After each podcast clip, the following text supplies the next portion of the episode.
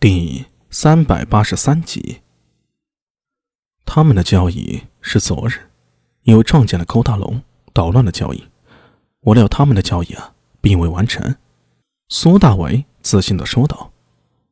而且据我所知，高大龙还抓走了新罗那边的人，可惜最后这人呢，也被太史局给抢走了。你说了这么多，究竟想说啥呀？苏庆杰皱了下眉头。他的耐心并不好。如果你是 buff 的人，交易失败了，你会怎么做？当然先撤走啊，保证安全。苏大伟舔了舔嘴唇，说道：“据邓倩说，昨日一整天并没有 buff 的人联系他，所以新罗使团那边还不知情。按常理推测，出去交易的人一夜还没回来，新罗使团的人肯定会起疑了。”但是还没法确定结果，他们迫切想要从邓健那边拿到情报。你的打算？我打算找人假扮邓健，进入新罗使团，见机行事。”苏大为说道。这句话令苏庆杰先是惊了一下，继而笑了起来。他骨子里也是个胆大之辈，做起事来有一种不顾后果的风景。不然也不会义无反顾地跑过来做不良人呢，连自己老爹苏定方的话都没听。嘿，有趣儿啊！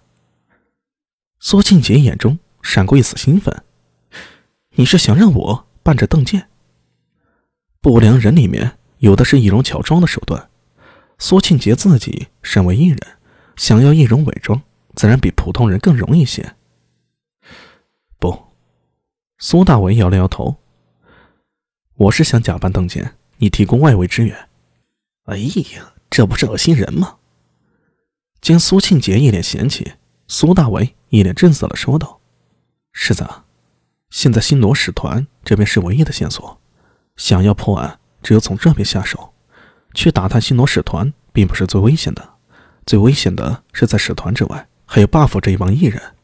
只有像你这样的高手在外面看着，才能镇住场面，防止意外发生。”说到这里，苏大为动情的拍着苏庆杰的肩膀：“你想想，在长安和万年不良里，还有谁比你身手更好、头脑更聪明的？”“呃，那倒没有，这不结了吗？”“噗！”旁边的拐子爷和钱八指，还有其余的一些不良人，没忍住笑了出来。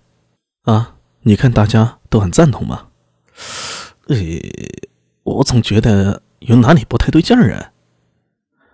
苏庆杰一脸狐疑，尽管他心里也觉得苏大为说的有道理。我们是朋友，朋友是可以把后背相互交托的。苏大为一脸认真的说道：“呃，好吧，我说不过你。”苏庆杰摸了摸脑袋，支援就支援吧。但是。如果让我发现你再整什么幺蛾子骗人，你知道？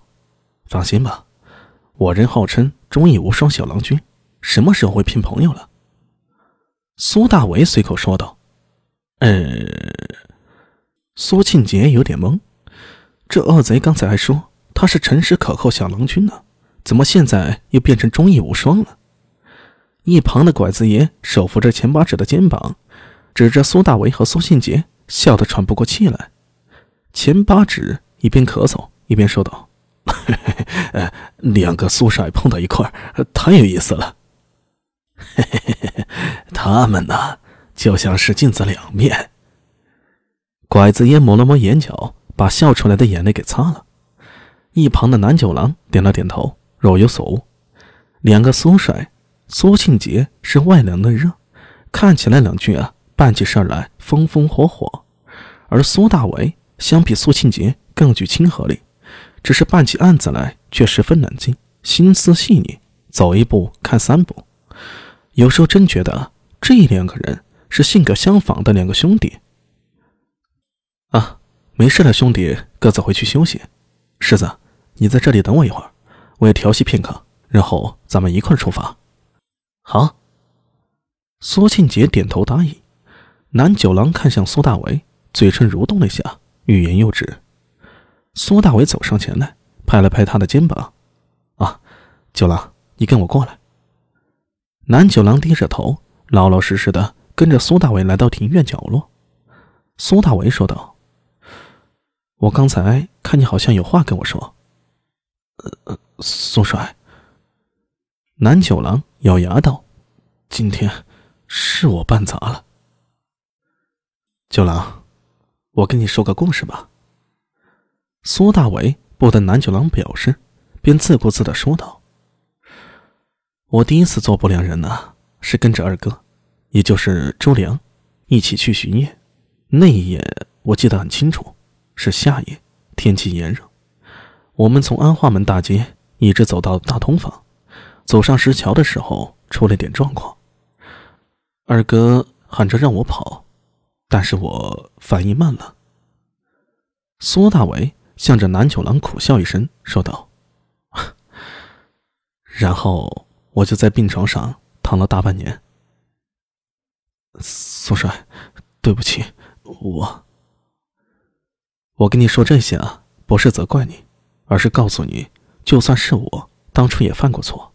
不良人终日就是游走在黑白边缘，收入比寻常差役高，但危险也更大。停了一停，等南九郎消化的差不多了，苏大伟接着说道：“犯错不可怕，如何避免再次出错才是最重要的。我希望我带出来的不良人都能平安回家。”苏苏，谢苏帅。南九郎。喉头哽咽了下，用袖子擦了擦眼角。好了，你也累了一夜了，去休息会儿吧。苏大为冲他点了点头，走向自己的工房。离天亮还有一个多时辰，他要好好调整自己的状态。